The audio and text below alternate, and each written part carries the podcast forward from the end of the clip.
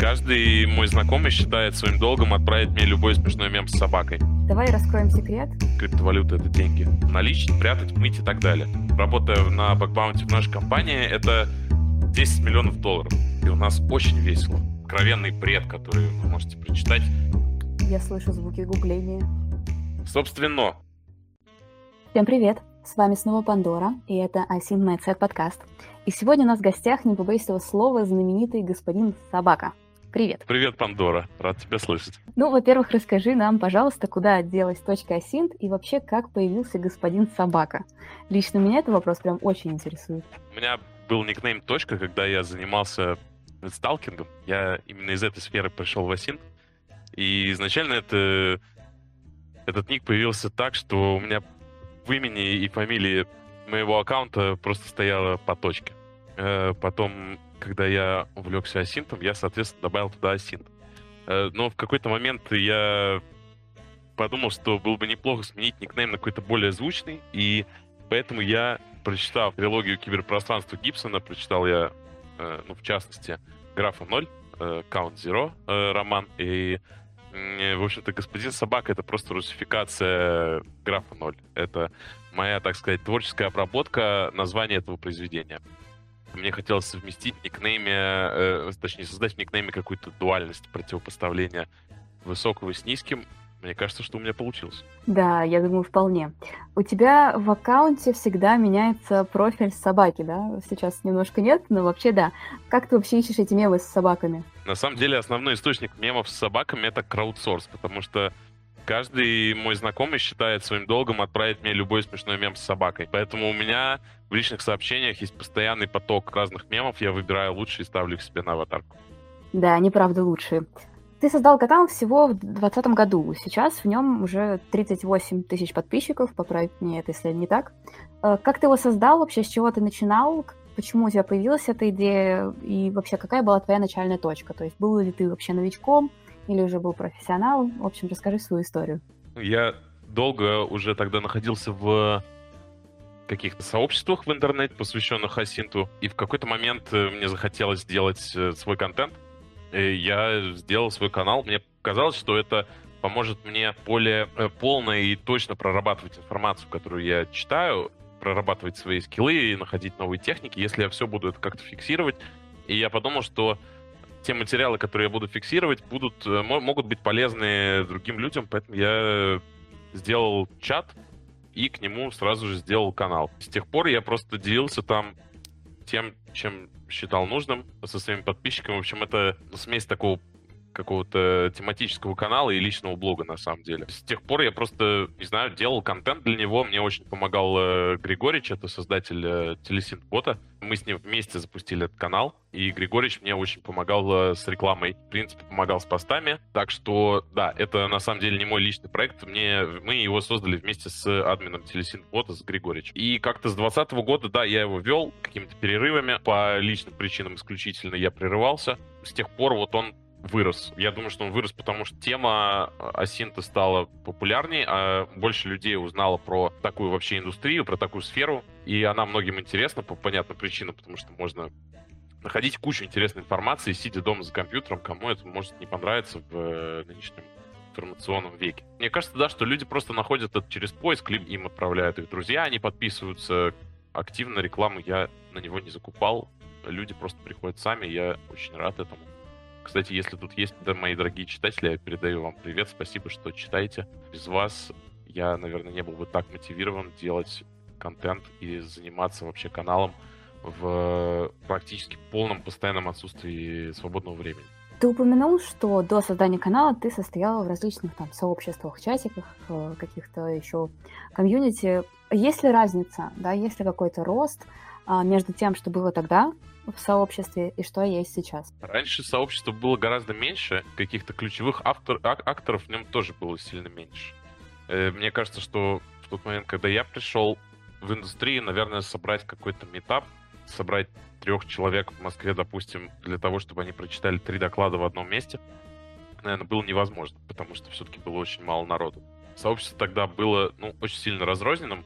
Сейчас, мне кажется, куда больше общих точек соприкосновения у нас есть э, конференции, у нас есть э, метапы в Москве. У нас вообще очень много в нашей индустрии, много всяких разных активностей, очень много пришло новых, новых хороших и компетентных людей. Мне кажется, что рост, э, да, в первую очередь количественный, ну и из-за, собственно, самой специфики, тематики, рост, конечно, после количественного стал еще и качественным, потому что очень много приходит умных ребят с интересными бэкграундами там, э, в корпоративной безопасности, в информационной безопасности. Это всегда очень интересно посмотреть, как э, люди с разным бэкграундом видят применение техник асинтов в своей работе. Кто был у нас, например, на метапах, у нас были в качестве слушателей, у нас были журналисты, в качестве спикеров у нас были и бэшники, детективы, волонтеры, предпринимателей, в общем, кого только не было, и это на самом деле меня очень радует. Такая всесторонняя, всесторонний охват, скажем так. Когда я приходил, это, возможно, это опять же мое когнитивное искажение, все было не так, но мне казалось, что это какая-то такая больше для большего числа участников это все-таки хобби, а не что-то, что они применяют в работе, и все это дело скорее э, по фану, нежели как э, нежели училось и и как люди в этому учились и разбирались скорее, да, для удовольствия, нежели чем для там, развития своих профессиональных навыков. И смещение вектора с развлечения на работу мне, если честно, тоже импонирует. Слушай, ну ты действительно прав. А, вообще, как ты думаешь, есть ли еще какая-то, как это по-английски называется, да, room for development, а, есть ли куда расти сообществу? Как ты думаешь, какое у него будущее? Возможно, у тебя есть какие-то идеи? Ну, я на самом деле ориентируюсь на какое-то небольшое количество и иностранных мероприятий тематических, которые я посетил.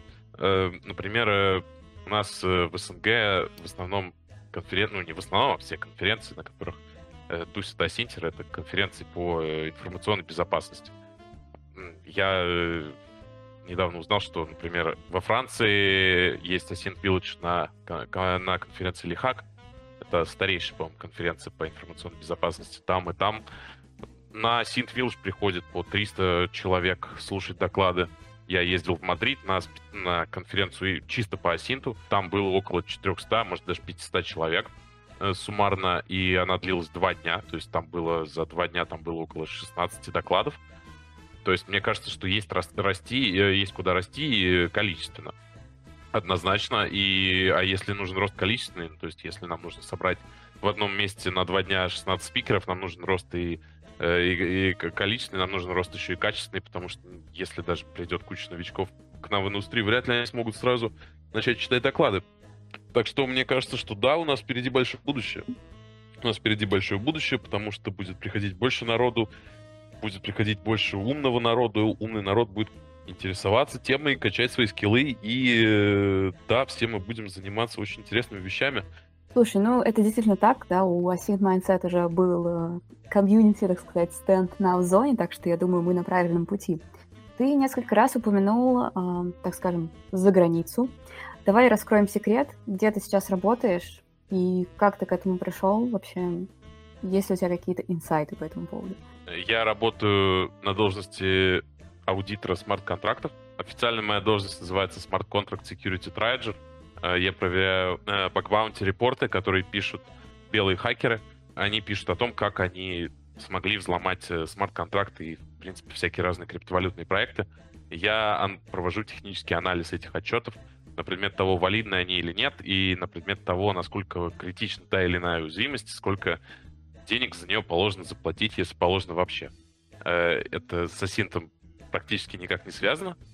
Я работаю в компании Immunify, там я раньше занимался финансовыми расследованиями. Там я как раз начал изучать, как расследовать преступления, где используется криптовалюта. То есть как отслеживать криптовалюту на разных блокчейнах, каких, у каких криптовалют есть какие особенности, как работают финансовые расследования, в принципе, потому что криптовалюта — это деньги. После мне предложили пойти на повышение в, в ту же компанию, но в соседний отдел, скажем так, более технический, и я согласился, потому что мне, если честно, хотелось что-то новое для себя выучить, что-то более техническое, потому что ранее мои навыки, они были скорее аналитические, нежели технические. То есть я писал отчеты, я э, расследовал, делал графы, э, делал из этих графов выводы, писал их красиво в, в Google Доке, э, но мне хотелось что-то, мне хотелось покодить, мне хотелось пухакать, поразбираться в этом чуть-чуть, поэтому я за несколько месяцев я выучил новую вот эту для себя сферу, я выучил основу криптографии, как работает блокчейн, я выучил язык программирования Solidity, на котором пишется собственно, смарт-контракты. И, э, да, начал работать вот уже в новой должности. Помог тебе как-то вообще свой бэкграунд в Asint? Э, может быть, он тебе нужен сейчас?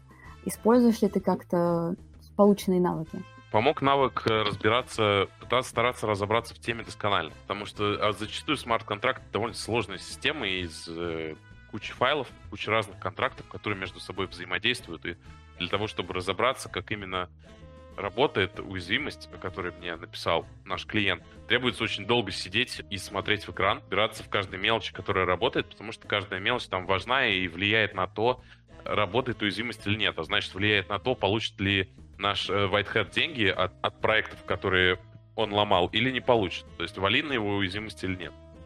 И часто в расследованиях бывало такое, когда ты сидишь и перебираешь одни и те же данные снова и снова и снова, чтобы найти ответ, чтобы применить какие-то инструменты, которые ты сначала забыл. Здесь э, это привычка работать э, с данными, которые у тебя есть на входе.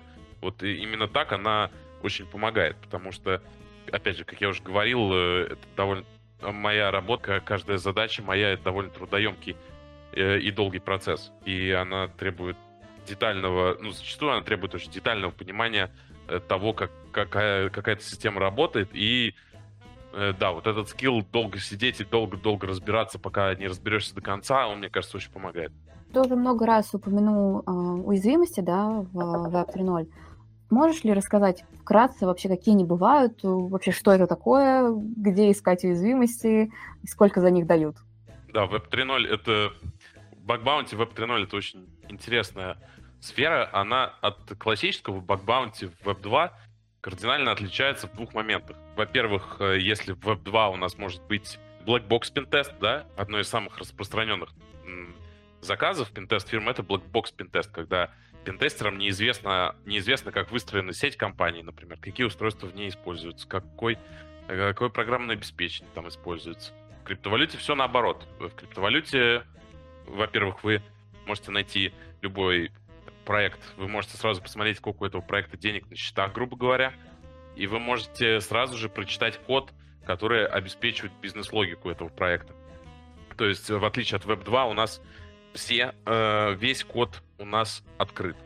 Во-вторых, что э, еще у нас интересно? У нас интересно то, что, например, мы не можем после того, как мы задеплоили смарт-контракты в блокчейн, мы не можем их изменять, грубо говоря. То есть мы не можем делать какие-то фиксы кода, как это можно сделать в традиционных приложениях э, на, или, ну, вообще в Web2.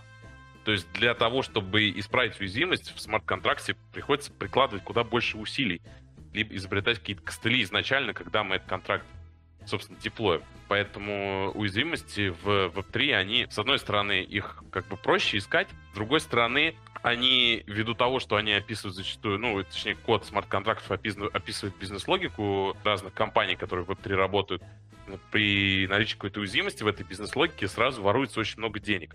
Воруются они сразу в очень удобной форме, да, в форме криптовалюты, которую удобно дальше наличить, прятать, мыть и так далее. То есть, с одной стороны, искать уязвимости легче, потому что код открыт, с другой стороны, исправлять уязвимости сложнее. И в-третьих, урон от уязвимости куда больше. Поэтому у нас э, это довольно сложная тема, поэтому специалистов у нас все еще мало. Из-за всего того, что я сказал ранее, э, цены за уязвимости очень большие.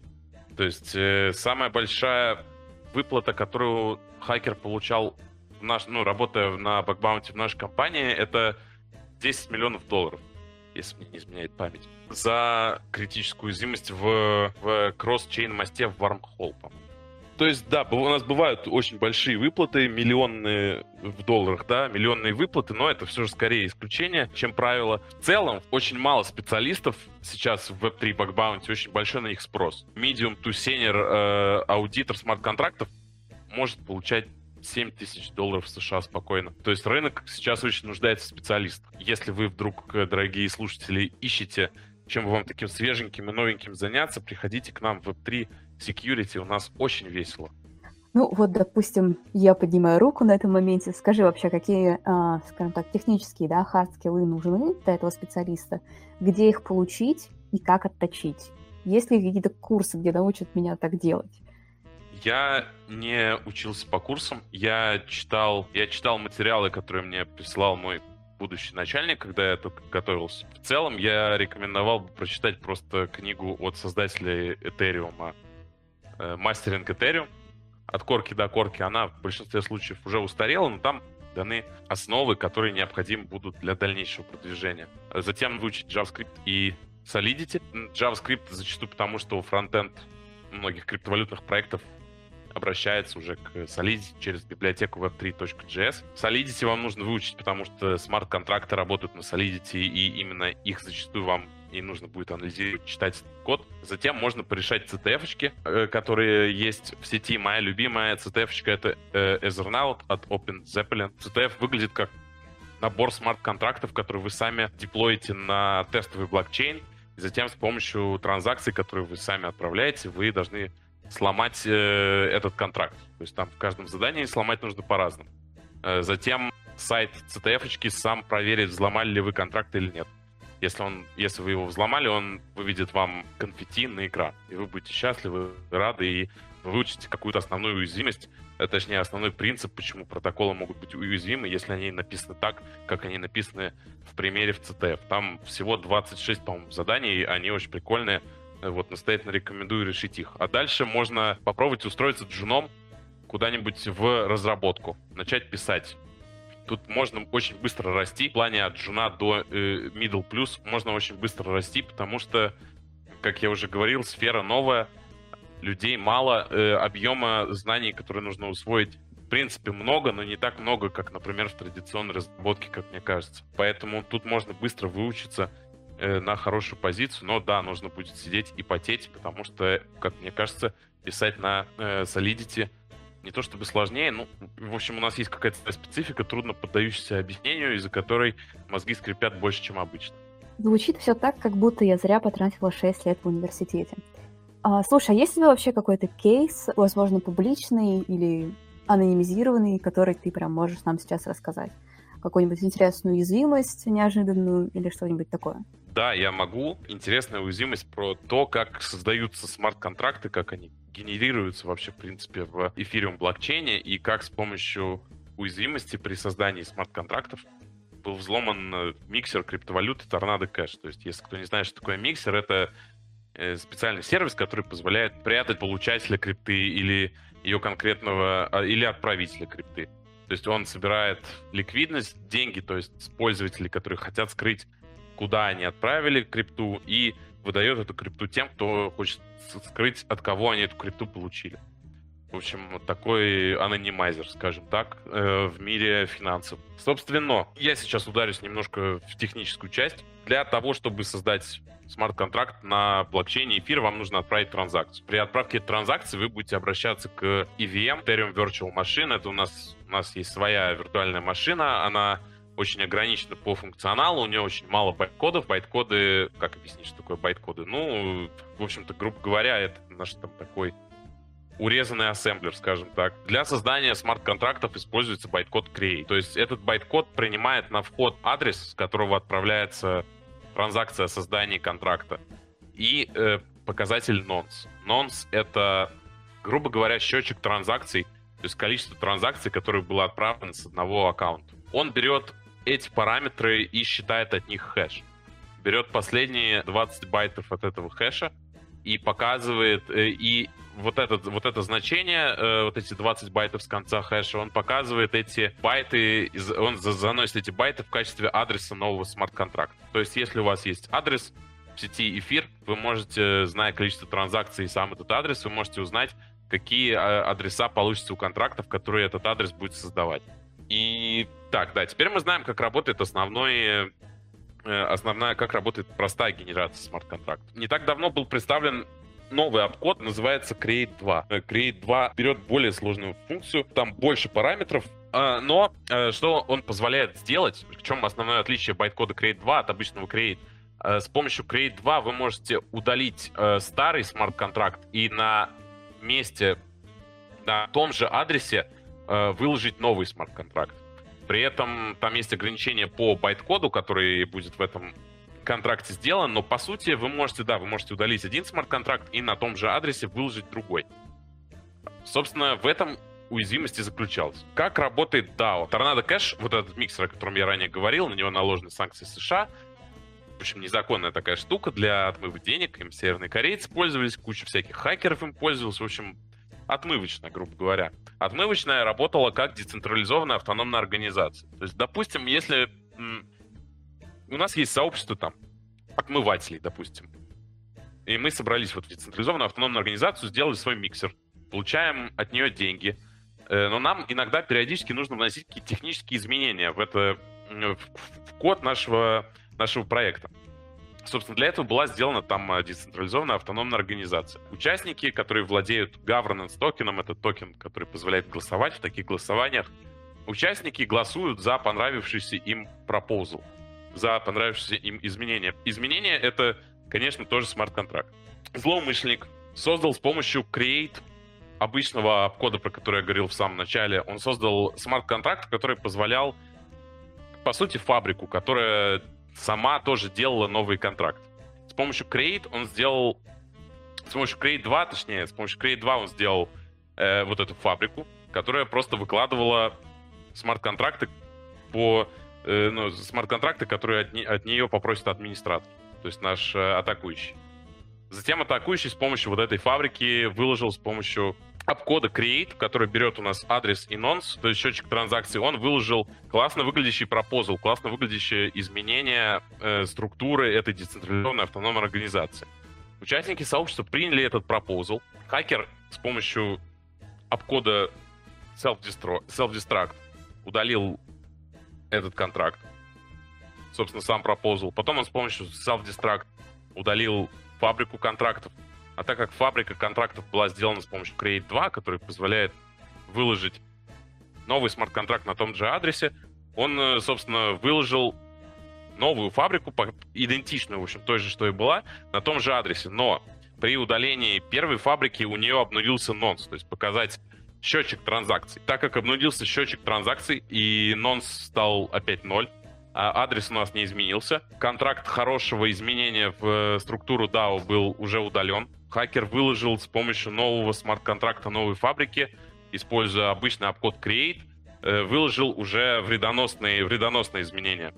То есть, по сути, он э, обманул систему, он обманул вот этот счетчик транзакций, вот этот нонс, который, в принципе, изначально, в самом начале еще он появился, это наверное, одна из основ, в принципе, математики в криптовалюте. Он э, придумал, как обмануть счетчик транзакций, чтобы на одном и том же адресе выложить два контракта. Один хороший, а другой вредоносный. Вот таким образом он провел через голосование вредоносный пропозал и добавил его в код э, этого миксера и взломал его, да. Слушай, это все прям очень интересно, но можешь ли ты описать прям самый скучный день на твоей работе? Так как это баг-баунти, это очень просто сделать. Э, самый скучный день — это когда я читаю отчеты, которые написаны малограмотными ребятами на очень плохом английском языке о том, я не знаю просто, как объяснить нашим слушателям откровенный бред, который вы можете прочитать. Допустим, представим типичную учительницу русского, да, она проверяет домашку за учеником и исправляет ему в слове «жить» «и», букву «и» на букву «и». А потом ученик приходит к ней и говорит, Марья Ивановна, жиши пиши с буквой «и». Это же известный факт. Э, вы трете лоб и не понимаете, что вы сделали не так в своей жизни. Э, и вот такого рода отчеты часто тоже прилетают к нам э, на платформу, и очень часто нам тоже их приходится анализировать, к сожалению. Мы всячески боремся с такими отчетами, у нас есть целый отдел, который занимается минимизи- минимизированием, в том числе количество таких отчетов, но не знаю, как объяснить людям, которые не работают в этой индустрии, что конкретно я читаю, но просто иногда, да, иногда мне пишут просто откровенный бред, который я даже не могу сейчас повторить, потому что это просто какая-то ерунда. Все мы знаем, что русские хакеры, это, наверное, самые знаменитые в мире. То создали это к смарт-контрактам и взломам смарт-контрактов. То есть э, какая здесь превалирующая аудитория, кто вообще этим занимается? Есть несколько аудиторов, несколько фирм, которые занимаются аудитом смарт-контрактов, которые состоят в основном из русскоговорящих сотрудников. Э, Mixbytes, например, Axor.io, очень классные ребята, тоже Mixbytes, очень-очень компетентные люди. есть э, украинская фирма Haken, но в основном, как и, как и все в крипте, по-моему, большая часть компаний это все-таки что-то international, не имеющее за собой какой-то острой привязки к национальности. Если мы говорим про Black Hat Hacking, то на первое место здесь выходит совсем не Россия, а очень даже Северная Корея. Потому что про государственные, точнее, ну просто государственные группировки из Северной Кореи, в основном это АПТ-38, также известная как Lazarus Group, севернокорейские группировки ответственны за самые крупные взломы в криптовалюте. Северокорейские группировки украли около 4, э, по-моему, миллиардов долларов. Я не помню точную сумму, но это где-то около 4 миллиардов долларов. Э, украли северокорейские хакеры из криптовалютных проектов, взломав их всячески, всяческими разными способами. Это были атаки на смарт-контракты, это были supply chain атаки, это были э, Web2 атаки хакеры украли, да, более 4 миллиардов долларов. В дальнейшем, я так предполагаю, что на них строилась, на эти деньги строилась э, ракетная программа Северной Кореи новая. Э, спекуляция, конечно, но я просто не знаю, куда можно деть еще столько денег. Да, основной актор, скорее всего, если мы говорим про Black Hat, это Северная Корея. Э, в основном люди, которые крадут деньги, трудно поддаются идентификации, ну, в том плане, что это же криптовалюта. Расследование таких преступлений требует плотного взаимодействия с правоохранительными органами, что более важно, с компетентными правоохранительными органами, то есть с западных стран в основном, причем э, сильно развитых западных стран, таких как США, Германия, Лихтенштейн, Британия, в Чехии, не знаю, ладно, про Чехию, но более бедные э, агентства, law enforcement агентства, наверное, помочь вам не смогут и большая часть таких агентств не сможет э, помочь вам никак, не сможет понять, как э, работать с такими преступлениями, с такими хищениями правильно с точки зрения ну, банального права в их стране, потому что это сфера молодая и очень плохо отрегулированная в данный момент. Здесь я, наверное, тебя поддержу всеми руками, как расследователя инцидентов безопасности. А есть ли вообще какой-то этап твоего развития как специалиста, который ты хотел бы скипнуть? Вот не хочешь, чтобы это было в твоей жизни? Нет, мне вроде бы все понравилось. Спасибо, мне все понравилось, я пойду. Дай самый вредный совет для ребят, которые хотят работать за рубежом. Э, ни в коем случае не учите английский. Все, точка. Спасибо тебе большое, господин Собака. Вот, я думаю, что мы еще запишем не один с тобой подкаст с разборами каких-нибудь э, криптоинцидентов. То все ссылки мы оставим в описании на которые, всех проектов, о которых ты сегодня говорила, всех книжках. Спасибо, что слушали нас.